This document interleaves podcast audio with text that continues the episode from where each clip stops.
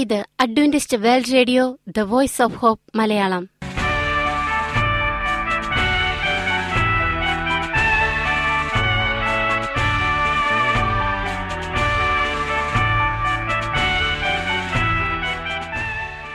നിലയ്ക്കാത്ത ദൈവസ്നേഹത്തിന്റെ ശബ്ദപ്രപഞ്ചത്തിലേക്ക് ഞങ്ങളുടെ എല്ലാ പ്രിയപ്പെട്ട ശ്രോതാക്കൾക്കും സ്വാഗതം.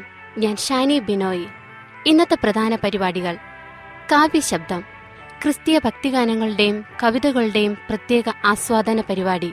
വചനപ്രത്യാശ, തിരുവചന സന്ദേശം. പാസ്റ്റർ ബിനോയ് ജേക്കബ് തിരുവചനത്തിൽ നിന്നും സംസാരിക്കുന്നു. ഇന്നത്തെ പരിപാടി ഒരു മനോഹരമായ ഗാനം കേട്ടുകൊണ്ട് ആരംഭിക്കാം.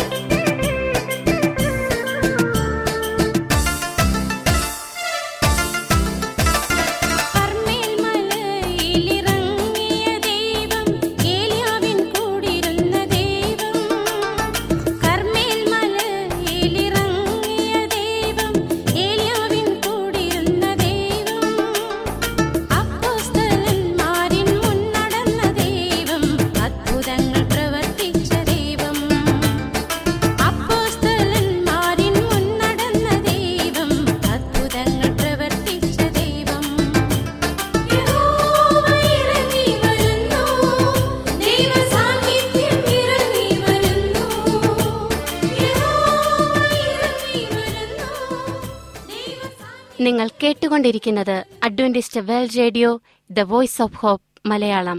ഇനി വചനപ്രത്യാശ. ഇന്നത്തെ വചനപ്രത്യാശയിൽ അനുഗ്രഹീത പ്രസംഗകൻ പാസ്റ്റർ ബിനോയ് ജേക്കബ് തിരുവചനത്തിൽ നിന്നും പ്രസംഗിക്കുന്നു.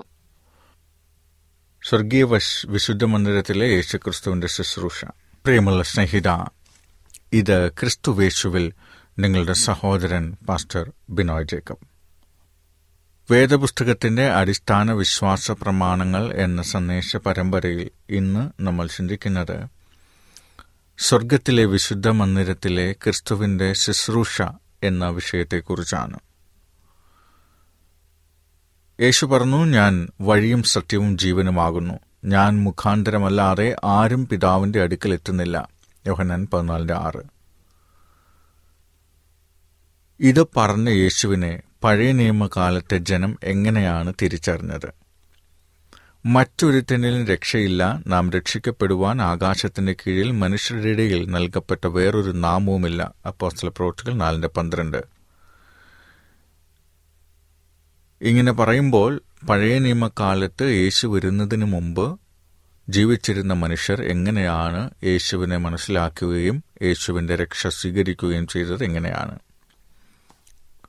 പാപം ചെയ്ത മനുഷ്യനെ അവൻ്റെ മഹാദയയാൽ വീണ്ടെടുക്കുവാൻ കർത്താവായ യേശുക്രിസ്തു സ്വയം രക്ഷകനായി വരാമെന്ന് ലോകത്തിൻ്റെ സ്ഥാപനത്തിനു മുമ്പേ ദൈവം തീരുമാനിച്ചു. പഴയ നിയമകാലത്ത് ദൈവത്തിൻ്റെ ഈ രക്ഷാപദ്ധതി വിവരിക്കുവാൻ ദൈവം പല കാര്യങ്ങൾ അവർക്ക് പറഞ്ഞു കൊടുത്തു. യഹോവയായ ദൈവം ആദാമിനും തൻ്റെ ഭാര്യയ്ക്കും തോൽ കൊണ്ട് ഉടുപ്പുണ്ടാക്കി അവരെ ഉടുപ്പിച്ചു. ഉൽപ്പത്തി 3:21. മൃഗൽ തോൽ കൊണ്ടാണ് ഇതുണ്ടാക്കിയത്. പാപത്തിൽ നിന്ന് അവരെ വിടുവിച്ച് ജീവനിലേക്ക് കൊണ്ടുപോകാൻ ഈ മൃഗയാഗം അന്ന് സാധ്യമാക്കി തീർത്തു. ഉൽപ്പത്തി പുസ്തകത്തിൽ 4-ാം അധ്യായത്തിൽ കായേനും ഹാബേലും യാഗം കഴിച്ചതായിട്ട് നമുക്കറിയാം. പാപത്തിൻ്റെ ശമ്പളം മരണമാണ്. യഥാർത്ഥത്തിൽ അവർ മരിക്കേണ്ടവരായിരുന്നു. റോമർ 6:23 പറയുന്നു, പാപവിമോചനം ഉണ്ടാകുന്നത് രക്തം ചൊരിയുന്നതിലൂടെ മാത്രമാണ്. ന്യായപ്രമാണപ്രകാരം ഏകദേശം സകലവും രക്തത്താൽ ശുദ്ധീകരിക്കപ്പെടുന്നു. രക്തം ചൊരിഞ്ഞിട്ടല്ലാതെ വിമോചനമില്ല എന്ന് എബ്രായർ 9:22 പറയുന്നു. പാപങ്ങളുടെ മോചനത്തിന് യാഗങ്ങൾ ആവശ്യമായി തീർന്നു. യാഗമൃഗങ്ങളുടെ രക്തം യേശു മനുഷ്യവർഗത്തിനു വേണ്ടി ചൊരിഞ്ഞ നിഷ്കളങ്ക രക്തത്തിൻ്റെ അടയാളമാണ്. അപ്പോൾ പഴയ നിയമകാലത്ത് യാഗങ്ങളിലൂടെയും യാഗകർമാദികളിലൂടെയുമാണ് പാപവിമോചനവും രക്ഷയും അവർ നേടിയിരുന്നത്. ഇതെല്ലാം കർത്താവായ യേശുക്രിസ്തുവിനെ യഥാർത്ഥമായ ത്യാഗത്തെ, കാൽവറി യാഗത്തെയാണ് സൂചിപ്പിക്കുന്നത്. 1 പത്രോസ് 1:18-19 പറയുന്നു, ഓരോ നിഷ്കളങ്ക മൃഗവും കൊല്ലപ്പെടുമ്പോൾ പാപത്തിൻ്റെ ഭയങ്കരത്വത്തെക്കുറിച്ച് മനുഷ്യൻ മനസ്സിലാക്കണമായിരുന്നു. നിത്യജീവൻ യേശുവിൽ കൂടി മാത്രമാണെന്ന് ഈ യാഗങ്ങൾ ജനത്തെ പഠിപ്പിച്ചു. ഇനി പൗരോഹിത്യം. പഴയ നിയമകാലത്ത് ഇസ്രായേൽ പ്രവാചകന്മാർ, പുരോഹിതന്മാർ, രാജാക്കന്മാർ എന്നിങ്ങനെ ത്രിവിധ നേതൃത്വമുണ്ടായിരുന്നു. യേശു ഈ 3 ശുശ്രൂഷകൾ ചെയ്യുന്നു. വരുവാനുള്ള പ്രവാചകനായി അവൻ വന്നു. നമ്മുടെ മഹാപുരോഹിതനായി അവൻ ഇപ്പോൾ സ്വർഗത്തിൽ ശുശ്രൂഷിക്കുന്നു.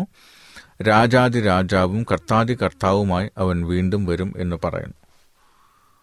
അപ്പോൾ പൗരോഹിത്യത്തിൻ്റെ ആവശ്യം യാഗങ്ങളുടെ ഉത്ഭവത്തോടു കൂടി ആരംഭിച്ചു. പുരോഹിതൻ ജനത്തിനു വേണ്ടി ദൈവസന്നിധിയിൽ നിന്നു. അവൻ ദൈവത്തിൻ്റെ പ്രതിനിധിയായി ജനത്തിനു മുന്നിൽ നിന്ന് മധ്യസ്ഥ ശുശ്രൂഷ ചെയ്തു പോന്നു.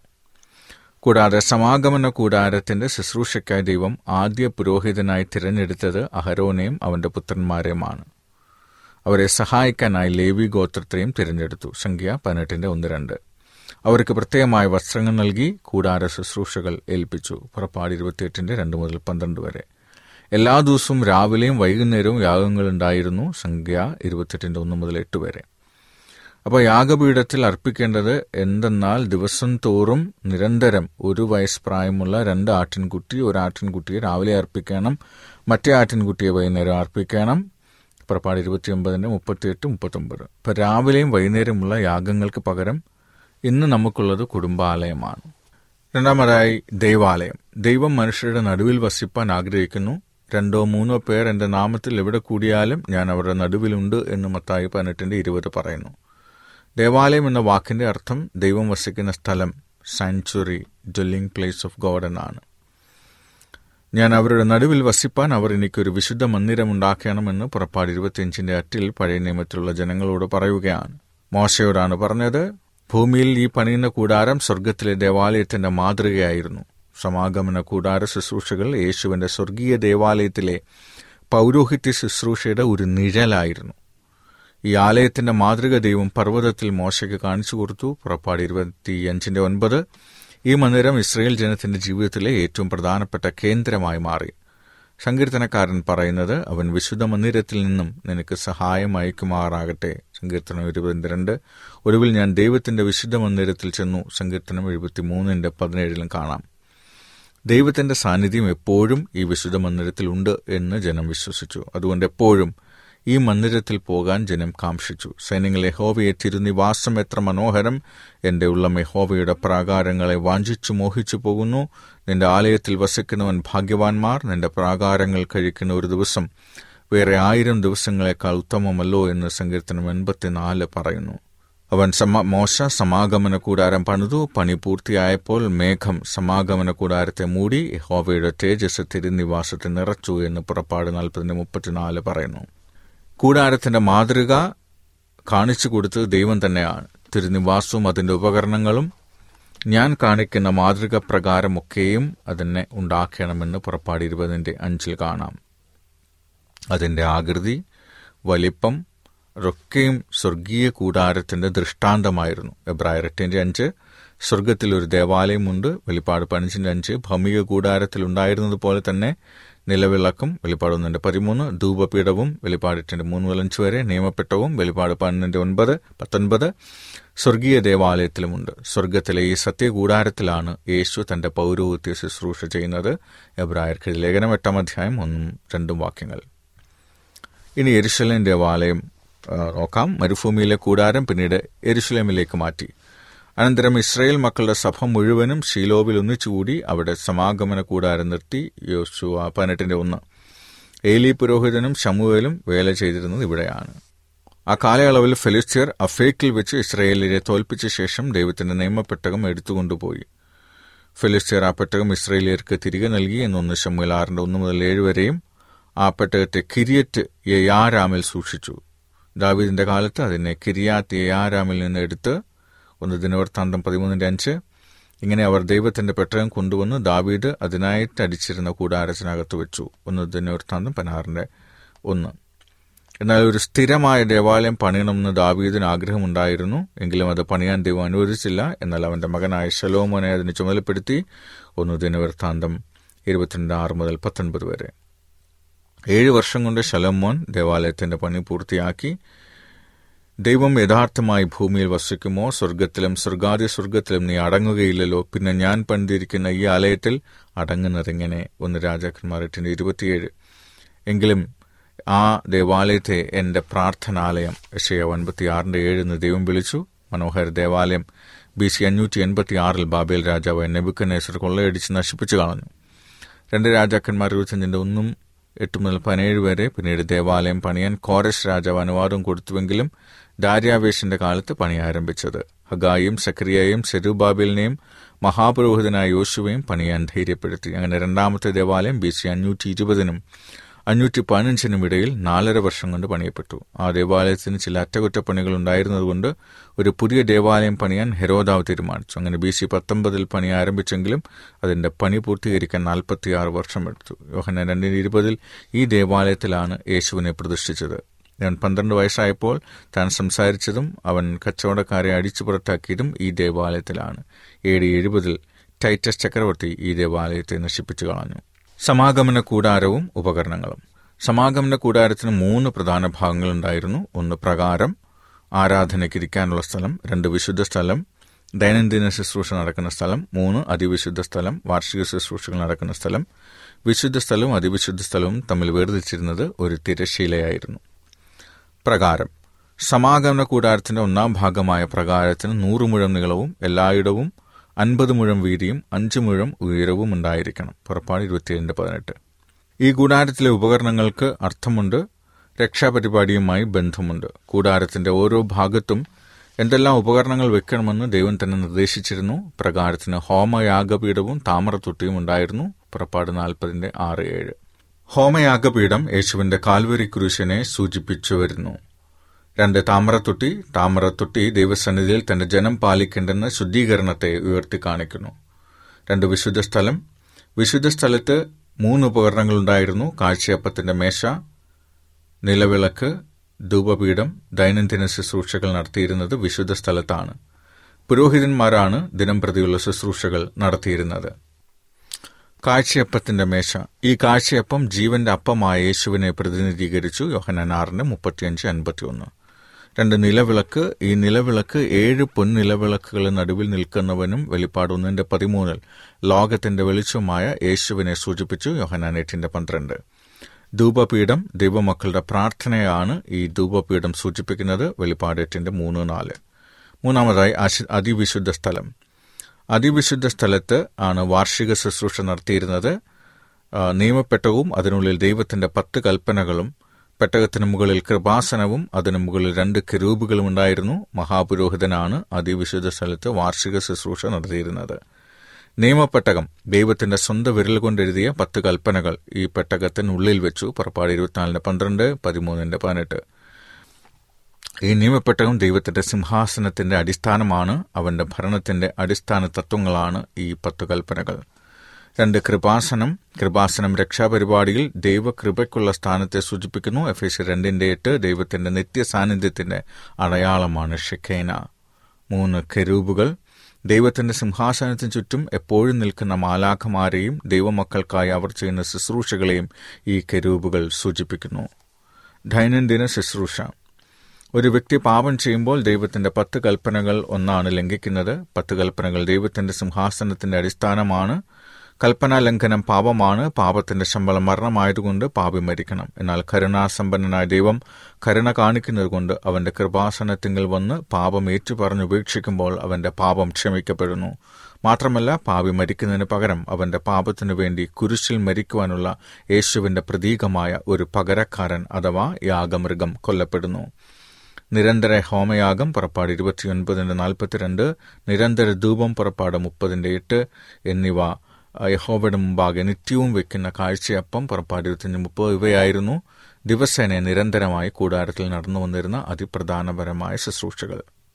ദൈനംദിന ശുശ്രൂഷ ചുരുക്കത്തിൽ നമുക്ക് ലേവ്യ 1:1 മുതൽ 13 വരെയും 4:27 മുതൽ 35 വരെയും കാണാം. പാപം ചെയ്ത വ്യക്തി യാഗമൃഗവുമായി കൂടാരത്തിലേക്ക് വന്നു. മൃഗത്തിൻ്റെ തലയിൽ കൈവയ്ക്കുന്നു. അവൻ്റെ പാപം ഏറ്റുപറയുന്നു. ആ പാപങ്ങൾ യാഗമൃഗത്തിലേക്ക് മാറ്റപ്പെടുന്നു. പ്രകാരത്തിൽ വെച്ച് അത് മൃഗത്തെ അറക്കുന്നു. പുരോഹിതൻ രക്തമെടുത്ത് വിശുദ്ധ സ്ഥലത്തിലും അതിവിശുദ്ധ സ്ഥലത്തിലും മധ്യയുള്ള തിരശീലയിലും ഹോമയാഗപീഠത്തിൻ്റെ കൊമ്പുകളിലും പുരട്ടുന്നു. അങ്ങനെ പാപം പൂവിൽ നിന്ന് യാഗമൃഗത്തിൻ്റെ രക്തത്തിൽ കൂടി കൂടാരത്തിലേക്ക് മാറുന്നു. പാപവിമോചനം പ്രാപിച്ചവനായി അവൻ ഭവനത്തിലേക്ക് പോകുന്നു. ആ പാപം വർഷം മുഴുവനും ആ കൂടാരത്തിലുണ്ട്. ഈ പാപങ്ങൾ കൂടാരത്തിലേക്ക് മാറ്റിയതിനാൽ കൂടാരത്തിലെ വിശുദ്ധ സ്ഥലം അശുദ്ധമാകുന്നു. ആരാധനക്കാരന് മനസ്സാക്ഷിയിൽ പൂർണ്ണ സമാധാനം വരുത്തുവാൻ കഴിയാത്ത വഴിപാടും യാഗവും അവരർപ്പിച്ചു പോന്നു എന്നതിനെക്കുറിച്ച് എബ്രായർ 9:9 വ്യക്തമാക്കുന്നു. പാപപരിഹാര ദിവസത്തിലെ ശുശ്രൂഷ ചുരുക്കത്തിൽ പറയാം. ശുശ്രൂഷ നടത്തുന്നത് മഹാപുരോഹിതനാണ്. ശുശ്രൂഷകൾ നടക്കുന്നത് അതിവിശുദ്ധ സ്ഥലത്താണ്. ഈ ശുശ്രൂഷയുടെ ഉദ്ദേശം കൂടാര ശുദ്ധീകരണം അഥവാ കൂടാരത്തിൽ നിന്ന് പാപം മാറ്റുക എന്നുള്ളതാണ്. അന്ന് 2 ആട്ടുകൊറ്റന്മാരെ കൊണ്ടുവരുന്നു. ചീട്ടിട്ട് ദൈവത്തിൻ്റെ ആട്ടുകുട്ടിയെയും അസസേലിൻ്റെ ആട്ടിൻകുട്ടിയെയും തിരഞ്ഞെടുക്കുന്നു. യഹോവയുടെ ആട്ടിൻകുട്ടിയെ കൊല്ലുന്നു. അതിൻ്റെ രക്തമെടുത്ത് അതിവിശുദ്ധ സ്ഥലത്തുള്ള കൃപാസനത്തിൽ തളിക്കുന്നു. കൂടാരത്തിലെ പാപം മുഴുവനും മഹാപുരോഹിതൻ വഹിച്ചുകൊണ്ടുവന്നിട്ട് അസസേലിൻ്റെ ആട്ടിൻകുട്ടിയുടെ തലയിൽ കൈവച്ച് ഏറ്റുപറയുന്നു. അങ്ങനെ ഇസ്രായേലിൻ്റെ പാപം മുഴുവനും കൂടാരത്തിൽ നിന്ന് ആട്ടിൻകുട്ടിയിലേക്ക് മാറ്റപ്പെടുന്നു. അസസേലിൻ്റെ ആട്ടിൻകുട്ടിയെ മരുഭൂമിയിലേക്ക് വിടുന്നു. ഈ ആട്ടിൻകുട്ടിയെ കൊല്ലാൻ പാടില്ല, അത് തിരികെ വരാനും പാടില്ല. ജനമെല്ലാം ഉപവാസത്തോടും പ്രാർത്ഥനയോടും കൂടെയിരിക്കുന്നു. അസസേലിൻ്റെ മരുഭൂവാസം സാത്താൻ്റെ 1000 ആണ്ടുകാലത്തെ അനുഭവത്തിൻ്റെ പ്രതീകമാണ്. കൂടാരത്തിൽ നിന്ന് പാപപരിഹാര ദിവസത്തിൽ പാപം മാറ്റപ്പെട്ടതുപോലെ പാപങ്ങൾ ഏറ്റുപറഞ്ഞുപേക്ഷിക്കുമ്പോൾ നമുക്ക് പാപക്ഷമ ലഭിക്കുകയും ആ പാപങ്ങൾ മറക്കപ്പെടുകയും ചെയ്യുന്നു. സങ്കീർത്തനം 32:1 സ്വർഗത്തിൽ നടക്കുന്ന പരിശോധനാ ന്യായവിധിയുടെ ഒരു പ്രതീകമാണ് പാപപരിഹാര ദിവസത്തിലെ ശുശ്രൂഷകൾ. ഇന്ന് സ്വർഗത്തിൽ ന്യായവിധി നടന്നുകൊണ്ടിരിക്കുമ്പോൾ ഭൂമിയാകുന്ന പ്രാകാരത്തിലിരുന്ന് ആത്മതപനം ചെയ്യുക അഥവാ പാപങ്ങളെക്കുറിച്ച് ദുഃഖിച്ച് പശ്ചാത്തപിച്ച് ഏറ്റുപറഞ്ഞുപേക്ഷിക്കുകയാണ് നമ്മൾ ചെയ്യേണ്ടുന്നത്. നമ്മുടെ ശ്രേഷ്ഠ മഹാപുരോഹിതനായി സ്വർഗത്തിലെ കൂടാരത്തിൽ മധ്യസ്ഥവേല ചെയ്യുന്ന യേശു ആട്ടുകൊറ്റന്മാരുടെയും പശുക്കിടാങ്ങളുടെയും രക്തത്താലല്ല, തൻ്റെ സ്വന്തം രക്തത്താൽ നമ്മളെ ശുദ്ധീകരിച്ച് അവൻ്റെ പുത്രീപുത്രന്മാരാക്കി തീർത്തു. അവൻ നമ്മുടെ പാപങ്ങൾക്ക് പ്രായശ്ചിത്തമായി. ആകയാൽ നിങ്ങളുടെ പാപങ്ങൾ മാഞ്ഞു കിട്ടേണ്ടതിന് മാനസാന്തരപ്പെട്ട് തിരിഞ്ഞുകൊള്ളുവിൻ, എന്നാൽ കർത്താവിൻ്റെ സന്മുഖത്ത് നിന്ന് ആശ്വാസകാലങ്ങൾ വരികയും നിങ്ങൾക്ക് മുൻനിയമിക്കപ്പെട്ട ക്രിസ്തുവായ യേശുവിനെ അവൻ അയക്കുകയും ചെയ്യും എന്ന് അപ്പോസ്തലപ്രവൃത്തികൾ 3:19-20 പറയുന്നു. ഒരിക്കൽ മരണവും പിന്നെ ന്യായവിധിയും മനുഷ്യനെ നിയമിച്ചിരിക്കുന്നു എന്ന് എബ്രായർ 9:27 പറയുന്നു. അങ്ങനെ മനുഷ്യൻ്റെ ന്യായം വിധിക്കുന്നതിന് സ്വർഗത്തിൽ ഒരു കോടതിയുണ്ട്. ഭൂമിയിൽ ന്യായം വിധിക്കുന്ന ഒരു ദൈവമുണ്ട്. നിശ്ചയം സങ്കീർത്തനം 58:11. അവൻ നടത്തുന്നത് നീതിയുള്ള ന്യായവിധിയാണ്. ദൈവത്തിൻ്റെ ന്യായവിധി അഥവാ സ്വർഗത്തിലെ സുപ്രീം കോടതി നീതിയുള്ളതാണ്. അതിനെക്കുറിച്ച് തിരുവചനം പറയുന്നത്, അവൻ വരുന്നുവല്ലോ, അവൻ ഭൂമിയെ വിധിപ്പാൻ വരുന്നു, അവൻ ഭൂലോകത്തെ നീതിയോടും ജാതികളെ വിശ്വസ്തയോടും കൂടെ വിധിക്കും എന്ന് സങ്കീർത്തനം 96:13 പറയുന്നു. ന്യായവിധി ആർക്കു വേണ്ടിയാണ് എന്നൊരു ചോദ്യമുണ്ട്. അവനവൻ ശരീരത്തിലിരിക്കുമ്പോൾ ചെയ്തത് നല്ലതാകിലും തീയതാകിലും അതിന് തക്കവണ്ണം പ്രാപിക്കേണ്ടതിന് ദൈവം നാം എല്ലാവരും ക്രിസ്തുവിൻ്റെ ന്യായാസനത്തിന് മുമ്പേ വെളിപ്പെടേണ്ടതാകുന്നു എന്ന് 2 Corinthians 5:10 നമുക്ക് കാണാം. ആകയാൽ നമ്മൾ ഓരോരുത്തരും ദൈവത്തോട് കണക്ക് ബോധിപ്പിക്കേണ്ടി വരും. Romans 14:12 നമുക്കെല്ലാവർക്കും അഥവാ സകല മനുഷ്യർക്കുമുള്ള ന്യായവിധിയാണ്. മനുഷ്യ, നീ ദൈവത്തിൻ്റെ ന്യായവിധിയിൽ നിന്നും എങ്ങനെ തെറ്റിയൊഴിയും? Romans 2:23 ഈ ന്യായവിധിയിൽ നിന്ന് തെറ്റിയൊഴിയാൻ സാധിക്കുകയില്ല. കൂടാതെ അവിടെ കൈക്കൂലിയും ശുപാർശയൊന്നും നടക്കില്ല. ന്യായവിധിയുടെ മാനദണ്ഡം ദൈവത്തിൻ്റെ 10 കൽപ്പനകളാണ്. എല്ലാറ്റിൻ്റെയും സാരം കേൾക്കുക, ദൈവത്തെ ഭയപ്പെട്ട് അവൻ്റെ കൽപ്പനകളെ പ്രമാണിച്ചുകൊള്ളുക, അതാകുന്നു സകല മനുഷ്യർക്കും വേണ്ടുന്നത്. ദൈവം നല്ലതും തീയതുമായ സകല പ്രവൃത്തിയും സകല രഹസ്യങ്ങളുമായി ന്യായവിസ്താരത്തിലേക്ക് വരുത്തുമല്ലോ എന്ന് സഭാപ്രസംഗി 12:13-14 പറയുന്നു. പിന്നീട് യേശുവിൻ്റെ വചനങ്ങളാണ്, എൻ്റെ വചനങ്ങൾ കൈക്കൊള്ളാതെ എന്നെ തള്ളിക്കളയുന്നവനെ ന്യായം വിധിക്കുന്നവൻ ഉണ്ട് എന്ന് പറയുന്നു. 3 സുവിശേഷം നാം കേട്ട സുവിശേഷത്താൽ നമ്മൾ വിധിക്കപ്പെടും. ദൈവം യേശു മുഖാന്തരം മനുഷ്യരുടെ രഹസ്യങ്ങളെ എൻ്റെ സുവിശേഷപ്രകാരം ന്യായം വിധിക്കുന്ന നാളിൽ തന്നെ എന്ന് Romans 2:16. പുസ്തകങ്ങൾ മനുഷ്യന്റെ സകല പ്രവൃത്തികളും സ്വർഗത്തിലെ പുസ്തകങ്ങളിൽ ദൂതന്മാർ രേഖപ്പെടുത്തുന്നു. നീ ധാരാളം ചവർക്കാരൻ തേച്ച് ചാരവെള്ളം കൊണ്ട് കഴിയാലും നിന്റെ അകൃത്യം എൻ്റെ മുമ്പിൽ മലിനമായിരിക്കുന്നു എന്ന് യഹോവയുടെ കർത്താവിൻ്റെ അരുളപ്പാട് Jeremiah 2:22. സ്വർഗത്തിൽ പുസ്തകങ്ങളുണ്ട്. തിരുവചനം വളരെ വ്യക്തമായി പറയുന്നു. ന്യായവിസ്താരത്തെക്കുറിച്ച് ദർശനം കണ്ട ദാനിയേൽ പറഞ്ഞു, ന്യായവിസ്താര സഭയിരുന്നു, പുസ്തകങ്ങൾ തുറന്നു, Daniel 7:10. വെളിപ്പാട് പുസ്തകത്തിൽ കുറെ കൂടി വ്യക്തമായി കാണുന്നു.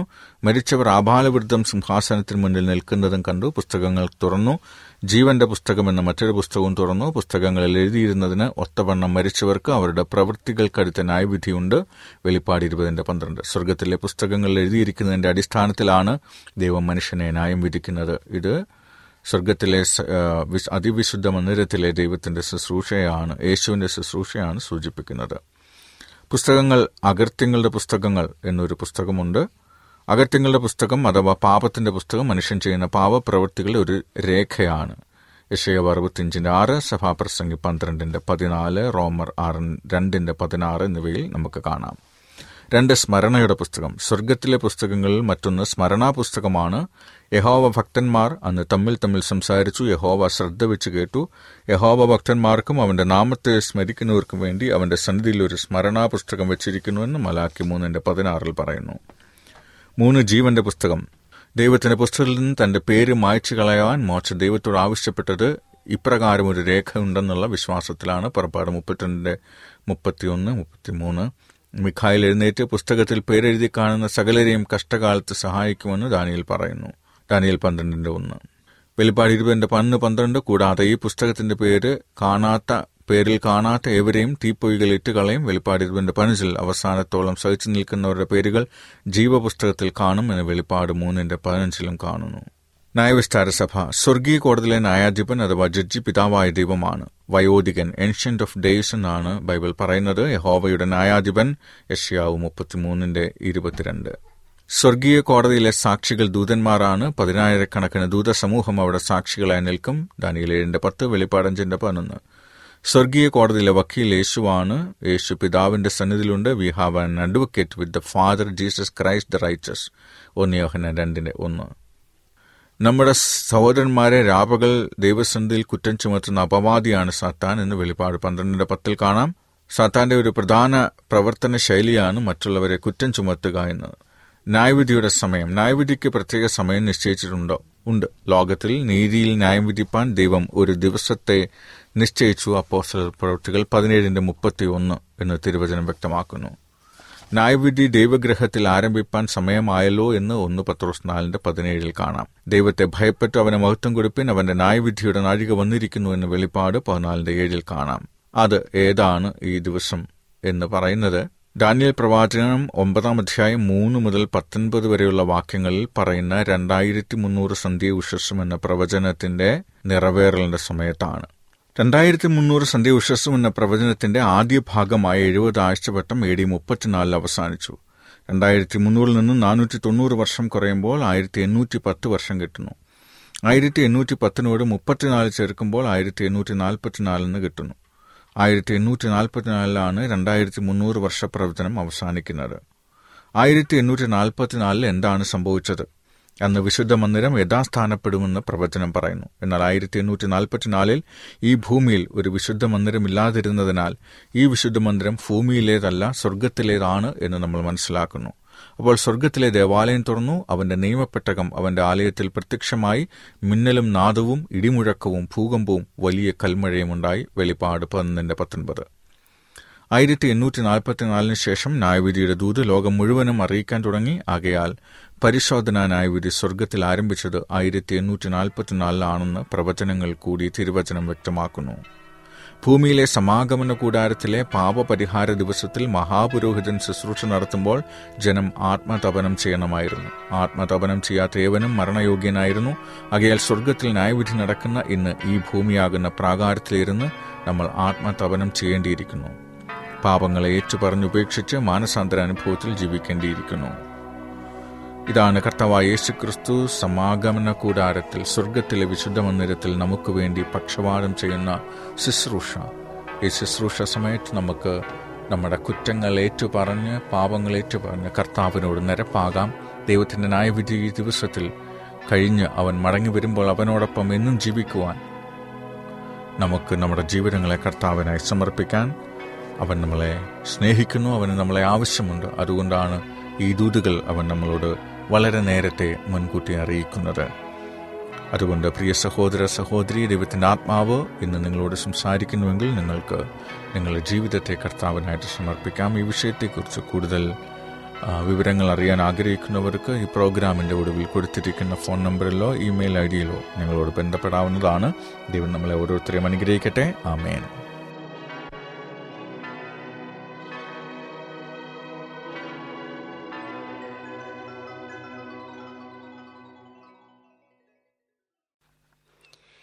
ഈ പരിപാടികളെക്കുറിച്ചുള്ള നിങ്ങളുടെ അഭിപ്രായങ്ങൾ, നിർദ്ദേശങ്ങൾ, അനുഭവ സാക്ഷ്യങ്ങൾ, നിങ്ങളുടെ പ്രത്യേക പ്രാർത്ഥനാ ആവശ്യങ്ങൾ എന്നിവ ഞങ്ങൾക്ക് എഴുതുക. നിങ്ങൾക്ക് വേണ്ടി പ്രത്യേകം പ്രാർത്ഥിക്കുന്നതാണ്. ഞങ്ങളുടെ പുസ്തകങ്ങൾ, സിഡികൾ, ബൈബിൾ, ആരോഗ്യ പാഠങ്ങൾ എന്നിവ തപാലിൽ നിങ്ങൾക്ക് ലഭിക്കുന്നതിനും ഞങ്ങൾക്ക് എഴുതുക. ഞങ്ങളുടെ വിലാസം: Adventist world radio Malayalam, post box number 17, Pune 411001, Maharashtra, India. വിലാസം ഒരിക്കൽ കൂടി: Adventist world radio Malayalam, post box number 17, Pune 411001, Maharashtra, India. ഞങ്ങളുടെ ഇമെയിൽ binoyjacob01@gmail.com. ഈ പരിപാടികൾ ഓൺലൈനായി ശ്രവിക്കുന്നതിന് ഞങ്ങളുടെ വെബ്സൈറ്റായ www.awr.org സന്ദർശിക്കുക. ഇന്നത്തെ പരിപാടികൾ ഇതുവരെ കേട്ടുകൊണ്ടിരുന്ന എല്ലാ പ്രിയപ്പെട്ട ശ്രോതാക്കൾക്കും നന്ദി. നാളെ ഇതേ സമയം ഇതേ മീറ്റർ ബാൻഡിൽ നമ്മൾ കണ്ടുമുട്ടുന്നതുവരെ ദൈവത്തിൻ്റെ അനവധിയായ അനുഗ്രഹങ്ങൾ നിങ്ങൾക്ക് കൂട്ടായിരിക്കട്ടെ. നമസ്കാരം.